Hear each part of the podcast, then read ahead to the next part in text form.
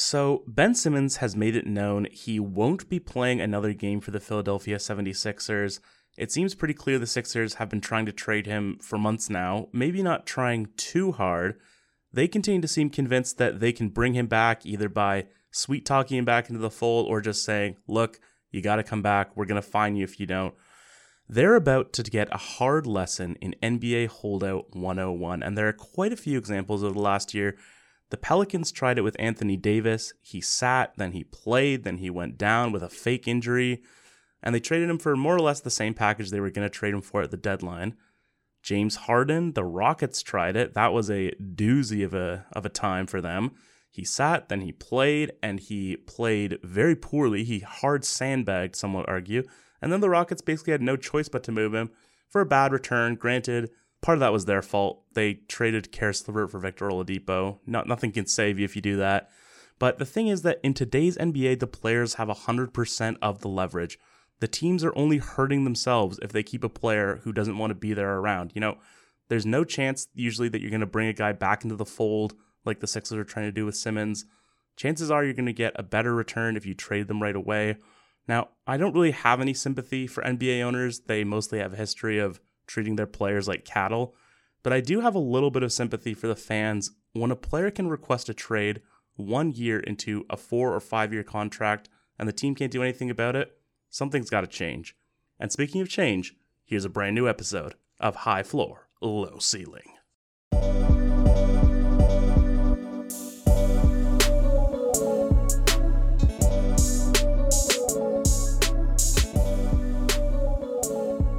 Welcome to the first episode of the High Floor, Low Ceiling podcast. An exciting time on the landscape of not just podcasting, but media as a whole.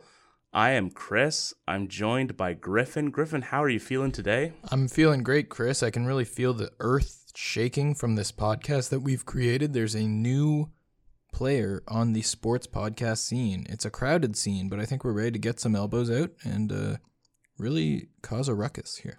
Yeah, I mean, I've heard of walk off the earth, but feel the earth move under my feet due to a shifting sports media landscape? This I've got to see. It's my second favorite Canadian band where they all play the guitar at the same time. Number one is Walk Off the Earth, of course. Wait, what's number? Oh, no, I see. I okay. understand. We'll Moving cut, on. We'll cut all this. Yeah, this is all cut. Uh, so, what is this podcast about? You're asking yourself, and frankly, I'm asking myself. Uh, we're gonna talk sports we want the things that we discuss to reflect our interests and obviously the conversations that we would hopefully want to hear in a podcast maybe not what you just heard but certainly that's the conversation that i want to have even if other people don't want to hear it.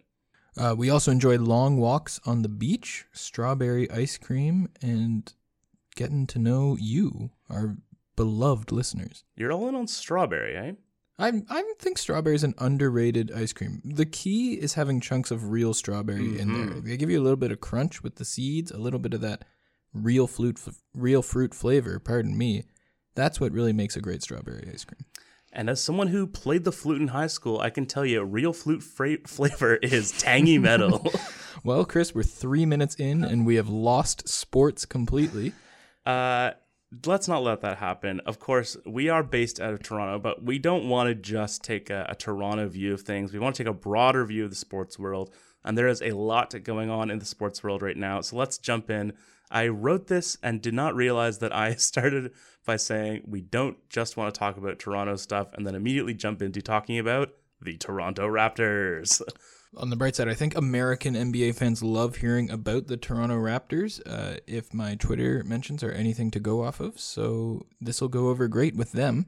Well, they get talked about so frequently in uh, in the sports media. ESPN loves the Raptors. It's exhausting for them. I get why they get so frustrated anytime the Raptors are brought up. Precisely. But the NBA season is coming up, of course. Uh, I wanted us to talk a little bit about the Raptors and basically what we see or what we expect from them in this upcoming year. Uh, we just had Media Day yesterday, which seems to sort of be continuing into today. A lot of press conferences and discussions that were interesting. But let's take a take a broad look at the season as a whole. So I think the best way to start off is per sportsbettingdime.com, that famous sports betting website. uh, they have the Raptors at a plus 280 to make the playoffs, and their over under win total is 37 and a half wins. So just just without talking about any other team for a sec, does that seem like a fair number to you? I think that does. I mean, your internal instinct when you see the Raptors ranked lowly and some good odds to make the playoffs is hey, that might be a bit of easy money because, as I think we're about to get into, the Raptors always seem to outperform expectations. But if you're looking at it with your brain as opposed to your gut, this definitely seems like the right ranking for the Raptors. They didn't have a good offseason, they didn't make any exciting moves, they lost the best player in franchise history, and they weren't a playoff team last year. So I don't think that logically there's any reason to expect them to be a playoff team.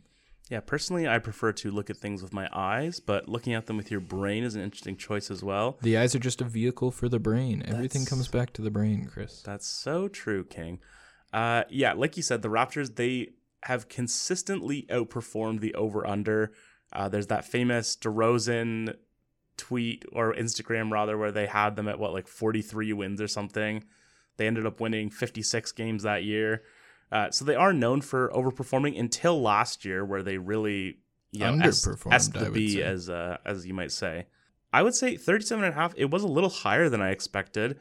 Uh, I think a lot of people have them, you know, in the 10 to 12 range in the East. Uh, 37 and a half, that's number 10 based on the win totals that we have. So just to give you some teams that are in a similar range, the Pacers, 43 and a half wins. The Chicago Bulls, a little low, I thought, at 41 and a half. The Knicks at 40 and a half. The, and then below them, directly below, you have the Hornets at 36 and a half and the Wizards at 34 and a half. So you look at those teams that are sort of in the same ballpark. I think you can say that the top tier of the East in some order is going to be the Bucks, the Nets, the Heat, and the Sixers. Is that fair to say? Do you believe in the Heat as a top four team? Uh, yeah, I think the Heat will be up there. I think they're fourth of those 4 Mhm. This is a team that was swept in the first round by the Bucks last year, and they've added a 37-year-old Kyle Lowry. Uh, so I think that the Heat are fourth of four, but I would say that those are the top four with the uh, Hawks Yeah, uh, looking good. that was uh, that was what I was going to say. Right below them, you can have the Celtics and the Hawks. Do you do, would you say both of those teams are playoff locks? Uh, it's tough to say anything's a lock in the NBA. We see so much go wrong so often. That's a Um, beautiful hedge. But I, I'll, you know what?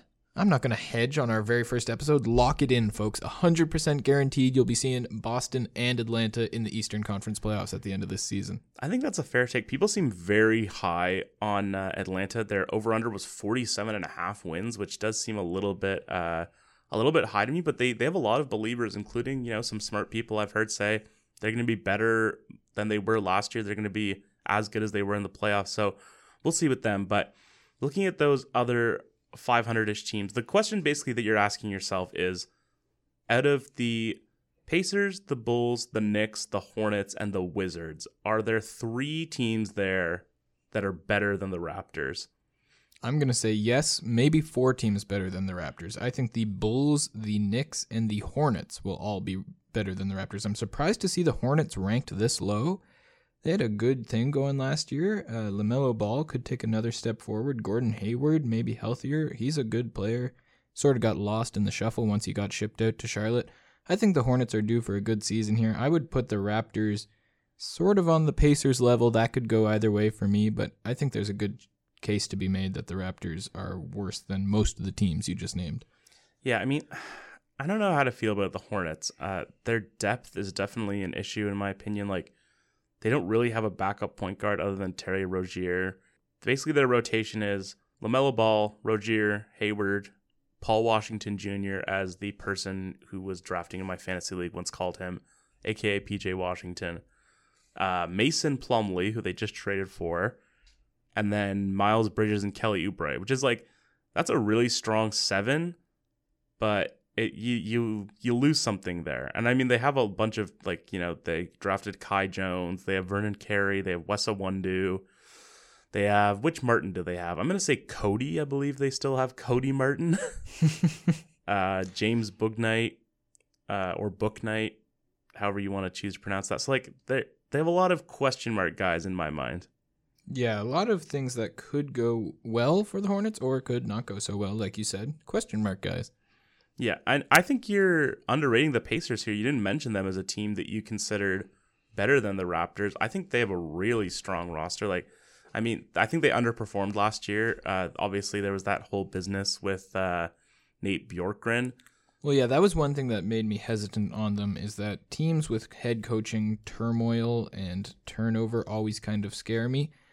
Uh, but with that being said, it sounds like Nate Bjorkgren is kind of a sociopath, so they might be good to get out from under him. Rick Carlisle, I think we know what he is at this point in the NBA. He's a good head coach. He's going to take your good team and keep them good. I'm not sure if he takes a good team and makes them better, but he certainly won't make them worse. He knows how to manage a locker room. Uh, so the Pacers, I'm I'm hesitant on. Yeah, I think I'm actually pretty high on them relative to most people. Like to me, they seem like a 45, 47, like that kind of range for a team. Like, I don't think that they're really deserve to be in the will they be over 500 conversation that we seem to be sort of hovering in right now. The Knicks are another question. So basically what what this over under is positing at 40 and a half wins is that they were they were overperformers last year. Do you agree with that? Do you think they'll be better, worse, or the same than they were? I do think that the Knicks were a bit of overperformers last year. I still probably think they're better than the Raptors. RJ Barrett seems like he's just making like a really good leap last year. I think he could be due to take another step forward this year. Tom Thibodeau, everyone in the NBA seems to go back and forth on whether or not Tom Thibodeau is a good coach. Mm-hmm. Uh, right now, it seems like he is. So I think that he can get in there for another year, run his stars into the ground, and uh, make another good run. So I'm I'm a believer in the New York Knicks. Good times are back. Basketball in Brooklyn. Yeah, I think uh, not Brooklyn. good times are in Brooklyn for sure, but uh, new good times are back in Manhattan as well. Yeah, I think I think a lot of the skepticism surrounding them is mostly centered on Julius Randle. Um, he, you know, he put up really solid numbers last year. He shot really well from three, which was a big shift for him. I tend to be a little skeptical of guys who suddenly go from being like sub 35% shooters to 40% shooters. Maybe there's something there, maybe not. But I think I do think that actually, now that you mentioned Barrett, I think if Randle does take a step back, that could be compensated for by Barrett taking a step forward and maybe keeping them in that sort of mid tier range that they were in last year.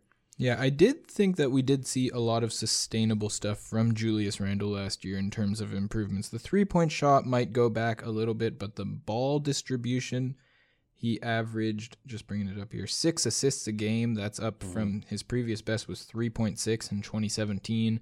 I think that stuff is tangible. I think it's real. Uh, he really did well as the focal point of the offense, and I think that's definitely what they'll try and do again in New York defenses will be a little more ready for him. He, his scoring might go down, but I think the advances he made in moving the ball will help those secondary players like RJ. Yeah, absolutely. Um, so we've talked a lot about teams that are not the Raptors and why they might be better than the Raptors, but let's take a focus on the Raptors roster for a second. Um, you know, they had a, a, a an offseason that a lot of people criticized, a pretty up and down offseason. Um, the way I want to approach this is so I'm I'm asking you to make a hypothetical bet here. So I'm going to be giving you two to one odds plus 100, I believe, is how that uh, that math shakes out. That one of the core Raptors players, so Pascal Siakam, Fred Van VanVleet, OG Anunoby, Scottie Barnes, and I will do you a favor and I'll throw Gary Trent in here, Jr. One of those guys is not on the team anymore by the trade deadline. Do you like that bet? Are you taking that bet? So I am on the side that they would all be on the team. You are betting. I'm giving you two to one odds that one of them will leave. I'm not taking that bet. And the reason for that is I don't think that the Raptors will blow expectations out of the water this year and be back to the home court playoff contenders that they have been in the past. I just think that none of these guys are really that tradable. Scottie Barnes, you've just invested in. He's not going anywhere. OG Anunoby, the Raptors clearly believe a lot in. He's not going anywhere. Pascal Siakam's got the big contract. If the Raptors don't play well, it means he's not playing well. It means that it's going to be very tough to trade that contract. Fred VanVleet's the one where if things go off the rails, he might go, but he's got a big contract as well. And then Gary Trent, they just signed. He seems like a good piece on a bad team. So I just don't think that any of those guys are that movable. So I think that the Raptors will struggle this year, but I'm going to say all those guys are still on the team end of season. Yeah, I mean, I, I think they're I think they are very movable in terms of I think that they are pieces that a team would want, but maybe I think what you're saying is sort of that they've already invested a fair amount and aren't really interested in moving on. Yeah, the Raptors had an off season of a they acted this off season as if they believe in this core. Mm-hmm. They did they made a pick in Scottie Barnes, who sort of went against the core. Uh, that was more of a felt like a win for the future pick, as more of a we believe we have a core who compete now. We're going to bring in an instant impact rookie pick. But aside from that, they didn't move on from any of their guys except Kyle Lowry. It seemed like they're banking on a return to Toronto and a return to stability and a return to their great home court advantage as a team that can make internal improvements like they always seem to do and get back into the playoff picture. So because of that, the Raptors are not a team that flip flops willy nilly. I think they've believed in this core and their, for lack of another word, their stubbornness will prevent them from moving on from them at least this year. Yeah, I think I think stubbornness is a good word for it. Um, so let let's just say hypothetically, let's say that they're like really bad, like I don't know, let's say 50 games into the season, they're 17 and tw- and 33. What who do you think is the player that gets moved there? Is it VanVleet? I think yeah, you got to be circling Fred VanVleet because if the Raptors are bad, that means Pascal Siakam's been bad. Fred VanVleet is, I think, the type of guy that other teams in the league would value very highly as a guy who they can pull out of a bad situation and Im- plug into their playoff team, whether it's the sixth man off the bench or as a starting guard, and still make a great impact for them. We've seen Fred VanVleet play winning basketball basically his entire NBA and college career. I think he's more of a proven commodity at this point. I think if the Raptors are bad this year, teams will be very wary of Pascal Siakam uh, OG, Scottie Barnes, we already talked about how they seem like the future of this team. They're not traded. So I think, yeah, you're circling Fred VanVleet with red pen. If if someone has to go, it's going to be Freddie. Yeah, like really, I can't really think of a team that wouldn't want him. I mean, like you could say the Jazz kind of already have a few guards that fill that spot, but I mean, like pretty much any team I think would want to have him because you can you can put him next to a pure point guard, you can put him next to more of a scorer like I think Yeah, we saw his versatility during his Kyle Lowry years with the Raptors. There there are I, yeah, like you say, I don't think there are any team in the NBA with three guards already better than Fred VanVleet. Yeah, I, I think just to, to, throw a name out there, I think Dallas would be a team where he would be so good. Oh, he would be perfect alongside Luka We talk about steady Freddie. That's exactly what you need alongside Doncic, a guy who can take care of the ball, can score on his own if he has to, who can facilitate the offense, can give Luka some much needed breaks. That would be a perfect team. Dragic and VanVleet to the Mavericks in a package deal. Yeah, for uh... Luka Doncic. Yep, there it is. Perfect trade. So let's let's move to a, a closer look at a certain Raptor. I think you can probably guess where I'm going, and not just because you have my notes in front of you. Scotty Scottrick Scottie Barnes that's his full name. Is that his real name? That would you believe that? I don't know. I believe anything you tell me. I'm a very trusting person. That's very kind of you to say. Um, but let's talk about Scotty Too Hottie, as some are calling him, like me just now. Uh, Nick Nurse said on Monday during the media availability that I was talking about that he would be giving Scottie Barnes as many minutes as he can handle. Too hot to handle. Scotty Too Hottie. It's all coming together. Uh, he talked about his shooting mechanics. Scottie uh, today, which is Tuesday, talked about his shooting mechanics as well. He said he changed up his shot release a little bit to make things a little more smooth coming coming off his fingers. We saw in summer league he did look pretty stiff still. He shot under 30% from 3 on a fair number of attempts. Granted, he was taking, you know, he was taking pull-ups, he was taking shots like like the fast break, dribble down court and then shoot the 3 shot, which I don't see as a shot for him. Uh, so he was taking more difficult shots than you expect, but still under 30%. Are you sold on Scottie as a shooter, at least this season? Do you see him as a guy who will shoot, let's say, 35% from three on a fair number of attempts? Well, first off, I just want to say you accused me of hedging. Nick Nurse saying he'd give him as many minutes as he can handle. Talk about hedging. That tells us absolutely nothing about how much Scottie Barnes will be playing this season. Of course, that's what you do with any player in the NBA. You give them as many minutes as they can handle, as many minutes as they'll be good for. Aside from that, short answer this season, am I expecting Scottie Barnes to become a good shooter? No. Uh, I think he'll do a lot of things well. I think he runs the transition very well. He'll defend very well. Do I think he can be a good shooter one day? Absolutely. The Raptors work on him with their NBA level coaching. Absolutely, he can develop into a. He's never going to be Kyle Korver, but he can be a solid guy who you have to respect on the three point line. This season, I'm not expecting much from him. I won't be disappointed in him if he doesn't have the best shot. I think he'll take them. Will he make them? That's another question. Yeah, it's interesting because, you know, I think of, I think almost that Raptors fans I'm talking about OG Anunoby now. I think Raptors fans have a lower opinion of OG as a shooter than a lot of people outside the Raptors sort of community do. Like I, I sort of see him as an OG in some ways where he'll be a set shot guy, he'll be a catch and shoot guy. Like OG has that slow release. I think I saw some similarities in Barnes's release. Obviously, OG hits a good percentage, but I I, th- I think that that's the situation where you use him as a shooter more. It's like he's wide open. It's a standstill, knockdown kind of three. Yeah, I think Scottie and OG are very similar players. I think the Raptors sort of see Scottie Barnes as a more fluid, more comfortable with the ball in his hands, smoother style of OG Anunoby. In other words, a slightly better OG Anunoby. Yeah, more skills. It's always helpful to have. Um, so speaking of Nick Nurse uh, going over the hedge, do you think let's let's talk. Let's do another bet here. I'll give you the same odds plus 100. Will Scottie Barnes be in the starting lineup consistently by the end of this season? By the end of the season, I'm going to say no. He's not. I think the Raptors will find enough success with a starting lineup of Fred VanVleet, Gary Trent, uh, OG Anunoby.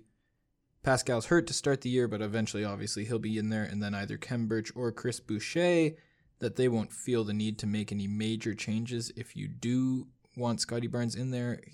Like maybe you're anticipating Pascal another injury, you're anticipating Gary Trent not giving you what you wanted. I don't see an obvious slot for Scottie Barnes to step into the starting lineup personally. Well, now that you mention it, with Siakam being injured, do you think that he will be a starter to start the season? Now that now that you mention that, I think they'd rather go Boucher, Birch. You've got this guy who's a bit of a project rookie, as good as he did look at Florida State. I don't think you want to throw him in off the deep end on in a year where you don't have very high expectations. Uh, you don't need him to contribute right away. You're more than fine to let him develop slowly. So I, I, if they do, I would be surprised because I think it would be very unraptor like of them. Yeah, but then you think about uh, back in what 2017, I believe, that you had Siakam starting at power forward for a lot of the season for the Raptors, which I think was a big surprise to a lot of people. I remember turning on a Raptor game that season and being like, who is this guy who's suddenly like our starting power forward? Absolutely. But was he starting over like Luis Scola back in those days? I think that having Pascal Siakam or even the Chris Boucher that we saw last year is a much better option than who Pascal was starting over in yeah. 2017. And the Raptors were in a different place in their franchise. They were desperately trying to uh, get to the Eastern Conference Finals again, get past LeBron again. Well, not again; they never did. So I think that this year the Raptors have a should have a different outlook. If they don't, I'd be surprised. So I personally can't see the justification for starting starting Scottie early in the year.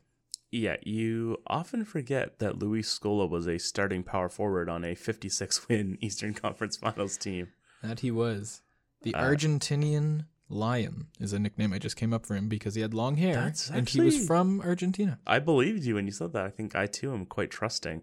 Um, yeah, I mean, I I disagree with you there. I think he does slot in really well in the line because of the versatility that we alluded to earlier, where you know you have players that can like VanVleet can play either guard spot, and Anunoby can play either forward spot. Pascal Siakam, you don't really want him as a center consistently, but they did use that lineup last year with uh, Anunoby and Siakam as the nominal 4 5. You know, OG played more of the five role on defense. But, anyways.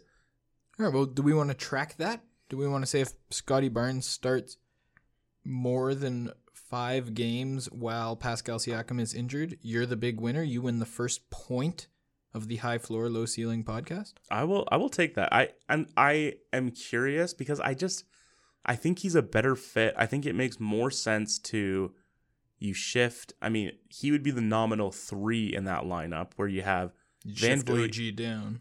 yeah, exactly. You have VanVleet, Trent, Barnes, and Anunoby and Birch. I like that more than putting Boucher out there. I think Boucher is best suited to a bench role, to sort of coming in and providing energy and blocks and things like that than he is to being asked to like be a significant part of the offense. But As soon as I thought of it as, as shifting OG down, I fear that you're going to be right. That that small ball lineup switchability, six foot nine, is going to be what Nick Nurse likes. But I'm still confident. I, I want that point. I want that first Well- HFLC point. yeah, the HFLCP. That's going to be a consistent thing that we come back to over the life of this podcast. Um, so going back to you know looking at the end of the season, looking at you know let's he develops well, he turns into a guy that you want having more consistent minutes in there. Who do you remove from the starting lineup to make room for Scottie Barnes? Because in my mind, if you're starting Scottie Barnes, he is your point guard. Starting Scottie Barnes at point guard. If Ostensibly, you know, it's because you know as the LeBron James style, maybe not listed at the one, but he is your ball handler. He is your offense Yeah, facilitator. and- he and is your quarterback. and you're essentially playing him in a in a point guard position in terms of the players you put around him. You have VanVleet. It would it would be Barnes, VanVleet, Trent, uh, or sorry, OG, Siakam, Birch, and then you take Trent out of there.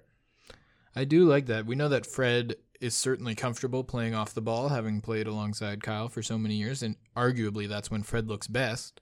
Mhm. So yeah, I do could I think that's how the Raptors envision this in the future. That's what we saw from Scottie Barnes at Florida State was that great ball moving ability, the great transition abilities. Uh, ben Simmons with a shot is what people have projected him to be, and that's certainly the role Ben Simmons is in, the point guard role. Yeah, he was basically the the backup point guard at Florida State, and you know, we we see you know he's not really a traditional point guard. He's not a pure like ball handler or dribble penetrator, but he's definitely a great passer. Like I think Ben Simmons is the right comparison in terms of like you don't necessarily want him like running pick and rolls and stuff, but in terms of having the ball in his hand and making the right pass to an open shooter, I think that he's really really strong in that in that regard. So looking ahead for Scotty Hottie, what kind of stat line are you expecting out of him this season? Uh, I'm not expecting a lot of points from Scotty Too Hottie, as uh, I will begrudgingly call him. but, uh, yeah, nothing that really jumps off the box score for me this year. I think a couple points, maybe th- four or five baskets a game, some rebounds just on merit of his size and his wingspan. He'll poke away a couple steals here and there. Hopefully, he'll get some assists, maybe some blocks. I'm just naming stats. I'm not giving you any numbers. Uh, he might turn What- the ball over. What other stats can I think of? Uh, he might shoot some free throws, have a free throw percentage in between zero and 100. No, I if I had to pick numbers, I would say seven points, four rebounds, two and a half assists, a steal, and a block. I think that would be a good rookie season for Sc- Scottie Barnes, provided that the intangibles look good. He's he's a good intangible player, I think, and he'll look good even if his box scores don't always suggest it. Don't draft him in your fantasy league. Yeah, that's actually that's almost exactly what I have written down. I had eight points, five boards, three assists, and around a steal and a block. Uh, obviously, that'll be minute contingent. I think he'll. I think we'll see him in the in the 20, 25 minute range. Like I think he will have a significant role, even if he doesn't become a full time starter. And we will see uh, for the uh, the, uh, the the the the the HFLCP leaderboard Thank you. uh, how that shakes out. Uh, but Yeah, like I think said, that a lot of that will depend on how the season goes for the Raptors too. Whether they can tread water while Pascal is hurt to start the year, and whether they can improve once he comes back in. yeah, and like you said, it's a pl- he's a guy that he's always going to contribute more in the stat line. I think he's going to be a a net positive on the defensive end for sure. Like I think he will be an impact defensive player on day one. Uh, but this year, certainly going to be fascinating for the Raptors. We are going to take a quick break and be right back with more High Floor, Low Ceiling. And welcome back to High Floor, Low Ceiling. Uh, This is I'm- good. Can you do a different voice every time you say the name of the podcast for the life of the podcast? I feel like I'm kind of doing like a bit of like a country, like low ceilings. Well, we don't want to offend our listeners in Middle America. That's right. We have a significant contingent in the uh, in the Midwest and Texas. That's where most of our listenership comes And from. I we, think. we love you guys. Chris is not mocking you or the No. way you speak Oh. your beautiful language, your beautiful culture. We appreciate it. In fact, we'd love it if you all came by the pod sometime. yeah, come by. We'll give you our address. Yeah. Catch a flight, cross the border, bring your passport. Low ceilings. I'm gonna the theme song's gonna incorporate. I'm just gonna do a country western song for the theme song, which Oh, the which the listeners have already heard, but Yeah. we'll get a new one. Yeah, maybe we'll exclusively have a Midwest audience from now on. We'll start covering uh, Golden Hawks football and sorry, not Golden. Is that what they call the University of Iowa? Big Laurier fan. Well, I wa- I was looking at Laurier highlights earlier today, but I think the Iowa teams are also the Golden Hawks. Well, I wish them the best. Aren't they the Corn Huskers? No, that's Nebraska. Oh, well, Get your Midwest straight. We've just lost all our Yeah. Midwest audience again. we'll have to we'll have to work to salvage that. But in the meantime, let's talk about a sport that is popular in the Midwest, that is popular uh, across these United States that we are not in. Uh, we're talking about the the I call it the Natty Footy League personally. I hate that. I'm gonna be honest with you. Why? Why's that? Well, it's just it seems unnecessary. I think it's roughly the same amount of syllables as National Football League. Maybe save one. What if what if it was called the Niffle? The Niffle. Would that be good? Too suggestive. Makes me uncomfortable. Oh, yeah, I the guess- Midwest would never stand for it. It's so true.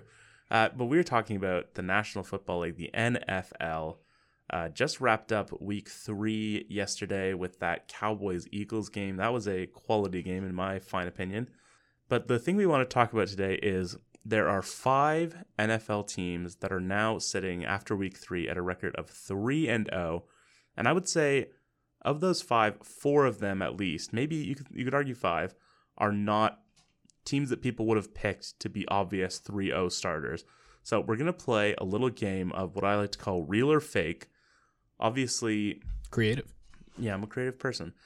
Uh, obviously, the definition of real can vary for different teams. Like, obviously, real, if you're 3 0, real doesn't mean you're going 16 0. Real doesn't even necessarily mean you're going to make the playoffs.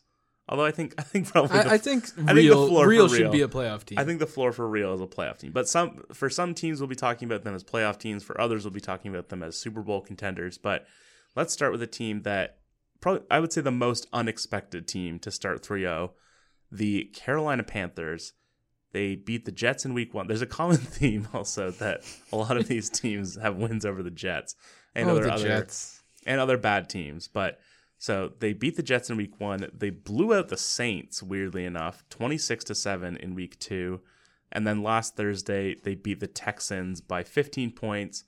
That was a really ugly game. Christian McCaffrey went down with an injury. The Texans were starting, what's his name? Mike Mills, the director of 20th Century Women. Is that who started for them? I think so. The guy with the neck? Oh, now we're getting specific. well, have you not seen those photos? The guy's got a crazy neck. All right, I'll have to look that up. Is it crazier than Peyton Manning's forehead? No, I would never go so far as to suggest that. But anyways, the Texans not in the best of sorts. It was like nine nine at some point in the game. Like it was it was not a great game, but they got the win. Sam Darnold, their new quarterback, he's averaging a little under 300 yards a game. He has only thrown for three touchdowns. And then obviously Christian McCaffrey has been, you know, the dominant force here. Um, he might be missing time in the upcoming weeks, but he won't be going to the IR is something that was announced yesterday. So that's at least some a bright spot for them. Uh, but the but the real story with the Panthers is their defense. I think they have the best defense in the league so far by points per game, allowing 10 points per game. Obviously, you know, they they face the Jets, they face the Texans, so the numbers might be a little skewed, but I think you would agree that even looking at where they're at right now that Tampa would probably is probably still expected to win the division. I would say so. But but is this a playoff team?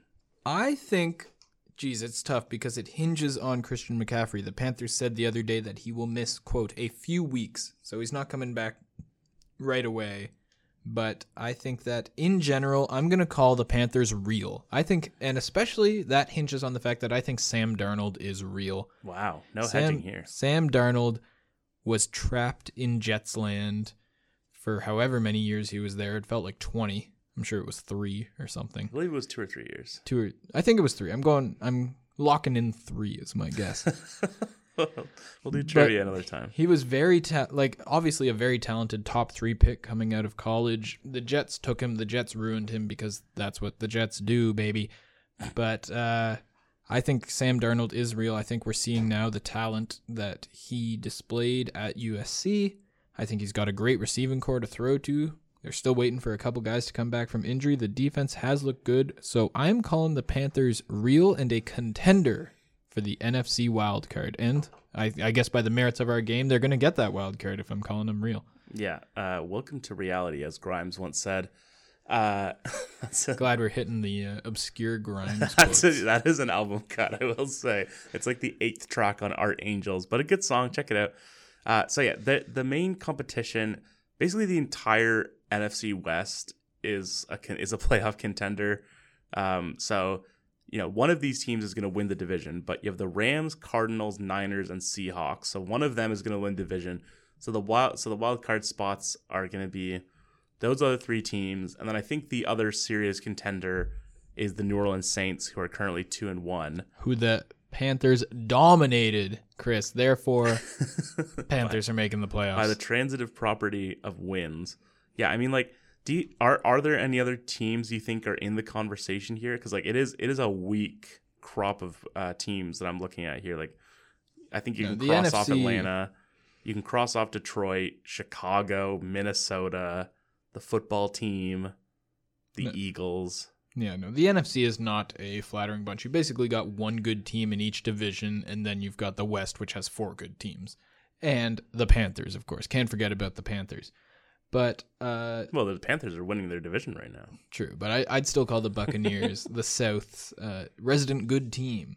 So the key to making the playoffs in the NFC, if you're not one of those three division-winning teams, is beating the two teams that don't win the NFC West. Can I think the Rams are going to beat the West? We'll get or win the West. Pardon me. We'll get to the Rams in a minute.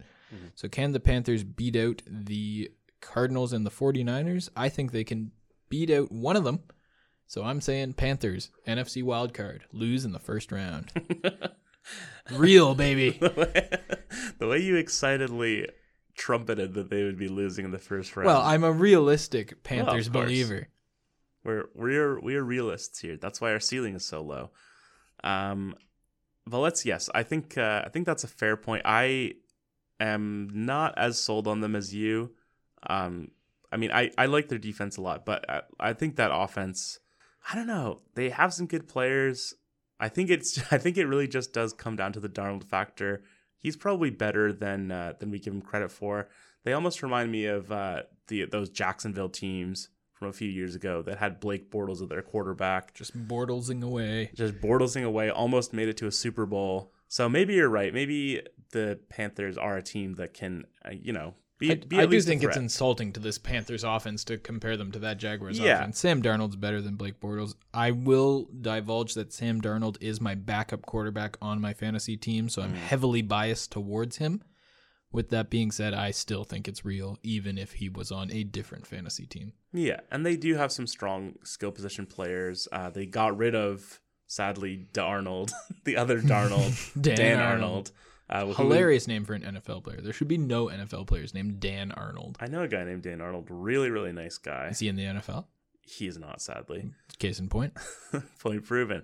But yes, I, I do like their skill position guys. Like obviously McCaffrey is a huge game changer on offense. Like truly a guy who can change an offense. Takes like um, that are why we're that's the high floor part of our name, right? We just we really lay it down the middle. Precisely. But then like, you know, DJ Moore, Robbie Anderson, like they do have he has guys to throw to at the very least. So they won't be totally reliant on their defense, but we'll see how that shakes out. We're gonna turn to another team. The other, the other, I'd say, really big surprise uh, of this group, which is the Denver Broncos. Yeah, I got to be honest. When I got your notes for today's episode, and you had the Denver Broncos listed as one of the three and oh teams, I thought it, you were pranking me. I've not heard anyone talking about the Denver, the 3 and 0 Denver Broncos. All due credit to them, but as I'm sure you're about to mention, look at that schedule. yes, that is the big thing. So they have wins. They have a win over the Giants.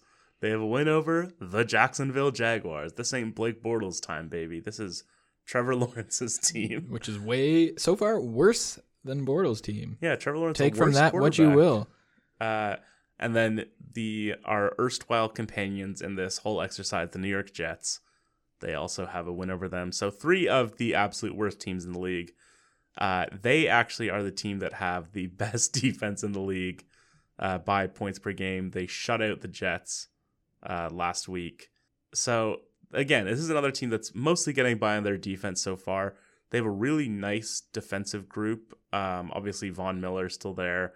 Bradley Chubb, I'm a huge fan of, both in name and uh, demeanor. And then they have the the rookie Patrick Surtain, the cornerback. So obviously, the big conversation surrounding the Broncos in the offseason is that they didn't pick a quarterback in the draft. They picked Surtain with what was it, the 11th or 12th pick that they had, uh, a pretty high pick. Mac Jones still on the board. Um, but that seems to be working out for them. What do you think about uh, Teddy Bridgewater so far?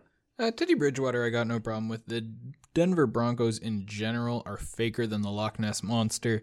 Wow. I mean, come on. If you look at the schedule, the guys they've played so far, no disrespect to the Bridge Man himself. but with that being said, you look at the games they've got coming up. They've got the Baltimore Ravens, then they got the Steelers. Wow. They might win that one.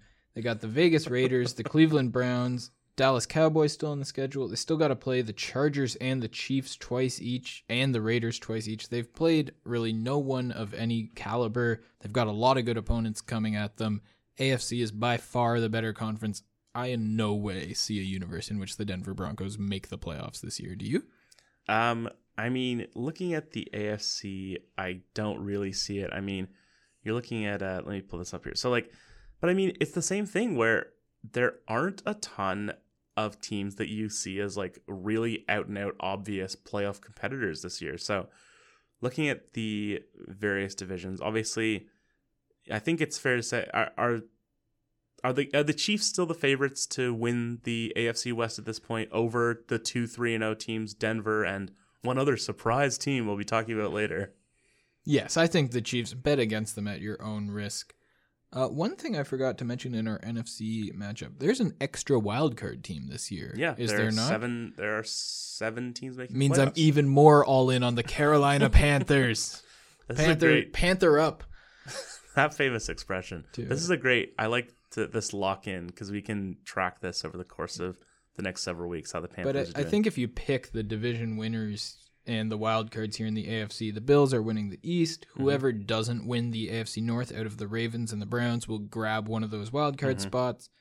Uh, I think whoever, well, the South, honestly, they should have no playoff teams. Yeah. So then you could make a case for the Denver Broncos, but I th- do think they're the worst of the f- four teams in their division. So I think they're not finishing ahead of any of those three teams, which would mean that the last two wildcard spots could go to the Raiders and the Chargers if we're calling the Chiefs the division winners. Yeah, that's that's basically what I have. Like you have the the other AFC North team. Um, you know, maybe you have Cincinnati and they're doing something as well.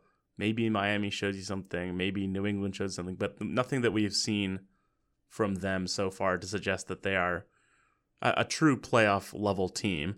So you know, and then you have those three West teams. So are they borderline a playoff favorite? So like if you say three spots go to the division winners, you have Cleveland or Baltimore, whichever one doesn't win, and then the three West. I guess that is seven teams.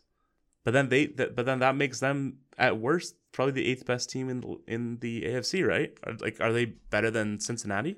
Uh, I'd say no. Are they better than the Dolphins? No, especially not with Tua hurt. Yeah, so, so maybe maybe more of a discussion than I anticipated on the Denver Broncos. Still fake though. Yeah, I think it's just a matter of not having a ton. Like you know, like you look at the Colts at zero and three. I guess the the Steelers as well. The Steelers are one and two, but they definitely have the potential to. I do not have the Steelers as a playoff contender this year. Time to move on from Big Ben Franklin. Yeah, um, I call him that because he's so old, mm, and because he's looks like he's been electrocuted with a big kite, and he's also fat. Was Ben Franklin fat or was he just drawn that way? Oh, you know what? You're right. Let's not body shame Ben Franklin. Is that a Jessica Rabbit quote that I just inadvertently We've got the there? Grimes quotes. We've got the Jessica Rabbit quotes. We're staying topical. We're we're sticking to the Midwest appeal. Roger Rabbit, one of the one of the more popular Z- Robert Zemeckis movies in the Midwest. Um, so let's bump around here. We've talked about the Broncos. We've talked about the Panthers. Let's do. I kind of I kind of doubled these two teams up because they are in the same division, but are in. Uh, I'd say I would argue very different situations. Both 3-0 teams, both NFC West teams, both largely doing it with their offense. The Los Angeles Rams and the Arizona Cardinals. Uh, the Rams are third in points per game. The Cardinals are first. The Rams have wins over the Bears in week one, uh, the Colts, and then a great win over the Buccaneers on Sunday. A close win, but, but a really solid win for them. Uh, Cardinals, they have a win over the Titans. They beat the Vikings just barely after that missed field goal at the end of the game. And then they beat Jacksonville. So, you know, not much to write home about there. But but that's like, you know, it's not Broncos levels of bad slate. Uh, the place I want to go first is with the Rams, and I want to know: Are they should they be considered the the Super Bowl favorites right now? So are they the best team in football? Uh, they're definitely the best team in the NFC right now. I've got them as coming out of the Super Bowl. You look at or coming out of the NFC to make the Super Bowl. Uh, you look at the what they've done in previous years with Jared Goff, who I view as a competent NFL quarterback, by the way. But then you add Yeah. a guy, a superstar, who's just been waiting for a chance to show it in Matthew Stafford. A great defense, two of the best defensive players in the game, and Aaron Donald and Jalen Ramsey. The Rams are for real, for real, for real. And I think right now, yeah, bet against the Chiefs at your own risk. Bills are good, but I think you call them the Super Bowl favorites. Yeah. Um, so the list I have here of teams that are that are, I would say are in the conversation for the best team in football. I have Buffalo. Sure. I have the Cleveland Browns. no, I have the Green Bay Packers. I'll never bet against Rodgers. I have the Buccaneers. Sure. I have the Kansas City Chiefs. Always. You know, like it's it's a it's a Re- reputation re- record doesn't matter. Yeah, this point. exactly. And then you can throw in the Cardinals as well because they are a 3-0 team. They do have the best offense in the league, but I don't I don't really see them as a as a contender in this situation. Yeah, I see this as our our two least interesting teams on this list because I think they're both very real. I think we can agree on that. The Rams are realer than the Cardinals, to borrow some Jersey Shore lingo, So- but uh, the Cardinals are still real. So you think they're but do you think they're real in terms of like is this a team that could go to an NFC championship game or even to a Super Bowl? I could absolutely see a world in which the Cardinals get on a hot streak. Kyler Murray, one of- maybe the most exciting young quarterback in the NFL outside of Lamar Jackson. Uh, the receiving corps is deep. The offense is great. The defense is fine, and so we will see how that play holds up in the playoffs when they have to go up against the Packers and the Rams and the Buccaneers and even the Cowboys, who have a great offense. Hmm. But- yeah, you talk about Murray. Um, so I wrote down some numbers here: 335 yards a game, seven touchdowns, four picks. Um, I will say after week one, where he kind of like went off. Obviously, he was he was the highlight of that week. I would say by far. Uh, you had people talking about him as an MVP candidate. Um, after that, he's thrown three touchdowns and three interceptions in the last two games, but he is completing over 80% of his passes. Which is ridiculous. Yeah. Yeah, I think the MVP, Kyler Murray, isn't quite there yet. I think it's a race between Matthew Stafford and Aaron Rodgers. You can throw Lamar Jackson in there as well, just because anything that the Baltimore Ravens do well is because of Lamar Jackson. The guy's doing it entirely on his own. hmm Um, That was a derisive, to be clear. It. Tell me I'm wrong. Tell me that Lamar Jackson is filled with helpful weapons on offense. Anyway, not our conversation right now. I now. mean, I, as I've often said, uh, going back to the early 2010s, if that is your criteria for most valuable player, then you should vote John Wall for MVP. this is how old this take is, but the I like bringing V it in. MVP matters. You got to be valuable. You can't just be good. So do you think John Wall, who took like a 20 win team to a 40 win team, should have merited some? I think he should have merited more than he got. I'll Okay. put it that way. Okay. But Um, Rams and Cardinals, both real. yeah, Matthew Stafford, I have his numbers as well. Uh, 314 You have yards a game, number. nine touchdowns, one pick. Uh, great, great numbers from him. Uh, the thing with Arizona that I want to talk about is do we need to be concerned about their run game? Obviously, they have Cliff Kingsbury as their head coach. They're a very pass happy offense. Uh, they've been getting by with this. James Conner, Chase Edmonds. Uh, I hesitate to call it a two headed monster. It's a two headed something. Uh, but Call it a platoon. yeah, they've they've been passable, not spectacular, and obviously Murray is adding some some rushing himself. But should, is that is that their one weakness or their cause for concern, or is it more their just their defense? I mean, I hesitate to say that any team in the NFL in 2021 should be concerned about a run game. I think if you look back at if you look at the best teams in the league, the Chiefs, you talk about the Bills, you talk about uh, the Bucs. None of these teams Even are the the, teams the the the Packers. None of the, well, Aaron Jones is a great player, but he's even more valuable in the passing game than the running game. None of these teams are teams with star running backs on them. Mhm. The best teams in the NFL. So, do the Cardinals have good running backs? They're fine. Do they need good running backs? I don't think so.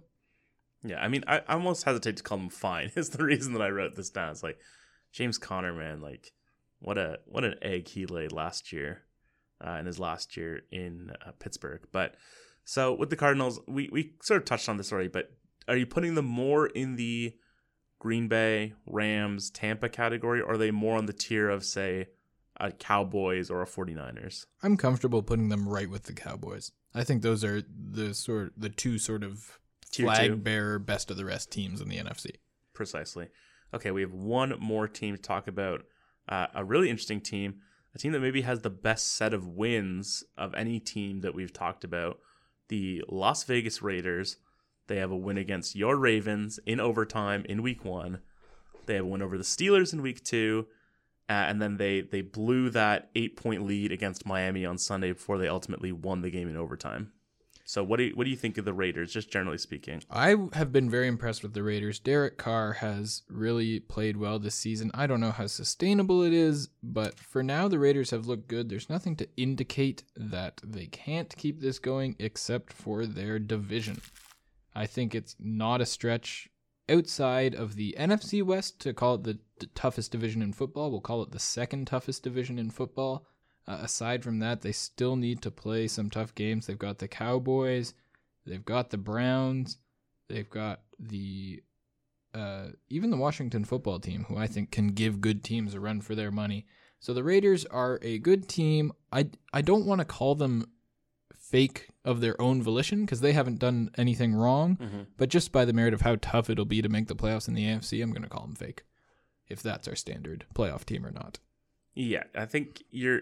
I think w- when you're talking about real or fake with them, they are a cut above, you know, a Panthers or a Broncos. For sure. You are talking about them more as a a possible like second divisional round, conference round kind of team. Um, they are the number one offense by yardage. Weirdly, uh, Derek Carr, couple of overtime games. yeah, he's averaging over 400 yards uh, a game. He's thrown the lowest yardage he's thrown for is 382. He threw for 435 in week one. Um, the the big thing with them, the injury to Josh Jacobs, that is a big question mark for them. Um, but I I feel like there's not a lot you can really point to to say like this is why this is a three and zero team with wins against some good like you know you can talk about the Steelers, but and obviously the Dolphins are whatever, but some teams that are at least fighting for playoffs, if not entrenched, established playoff teams. So, like, what what is the explanation there other than just Carr throwing for a ton of yards at a sustainable at a like pretty sustainable completion rate? He's in like the sixties, and then they have those overtime wins. So is it is it just a luck factor there? I think yeah, you look at a bit of it, a couple of overtime wins, a win a win against a weak Pittsburgh team. Like they really shouldn't have been that close with the Miami team without Tua Tagovailoa. Uh, so I've the Raiders seem like a perfectly competent middle of the table team. I think they've had some close game luck to start the year. We had Lamar Jackson fumbling in overtime to give them that week one win. Uh, so yeah, they've got a tough slate coming up with Los Angeles, Denver, Philadelphia, and then Kansas City a couple weeks down the road. So I think that'll expose the Raiders for who they truly are, which is a perfectly adequate. I don't know. You want to call them ten and seven, nine and six style team? Nine and six would be impressive. Um, given that. they're Oh, playing sorry, 17. nine and eight. I counted in the wrong way. Uh, yeah, absolutely. I, I agree with you there. Um, but yeah, they're they're an interesting team for sure. Uh, definitely a surprising team. And yeah, like one to like keep I, an eye on. like I said, they they did blow that that they had that eight point lead against Miami. They gave up the touchdown and then the two point conversion, and then they actually traded some field goals until they ultimately won at the end of overtime. So, not a team that has done a ton to inspire confidence, although they ironically have like wins against stronger competition than anyone else on the list. But Absolutely. we'll see how that shakes out. Maybe we'll revisit this, you know, in, in week six or week eight or whatever, uh, and see how those teams are doing. For now, that is going to be all the time we have for today. Uh, we have, I that, wait, that's not a sentence. all the time we have for today. No, I Wait, think no, it's a perfect encapsulation of our low ceiling here at the High Floor Low Ceiling podcast. absolutely. Uh, right, regardless, that's all we've got. Episode one is in the books. Griffin. Uh, History has been made in this studio here today, Yes. Chris. Someday they'll put a plaque on the door. Episode one was recorded. Yeah, the here. door's kind of made of metal, so I'm not sure that a plaque. Well, like, we is- can just hammer it right in. Yeah, I suppose so. I we'll probably need a drill, right? Hmm. Well, you know what? I'll look up metalworking tools for episode two. Metallurgy. Uh, but that's all for episode one of High Floor, Low Ceiling. You can follow Griffin at Griffin Porter 97, spelled in an obvious way. You, that wasn't shade. Well, there are a lot of alternate spellings. G R I F F I N. Porter's obvious. Also, Twitter. The guy with at Griffin Porter hasn't tweeted since 2012. Give mm. me at Griffin Porter, please. I have a podcast. Yeah, I have a podcast. Uh, you can follow me at C House and Jan. That's C H O W S O N J A N. That is my name. And until next time, uh, just stay stay dry. Stay dry. Good. That's usually a thing that you say when there's like a hurricane or something. But I think that You never know when a hurricane might strike. precisely or a flash flood. So just stay dry. Keep your Uh, homes dry. For all our Midwest fans, watch out for those tornadoes that Mhm. I know come up your way. Uh, hope the crops come out nice. what, what else do we know about the Midwest? Corn and potatoes, baby. Corn and potatoes. You can't do a hado. I love it. Thanks for listening.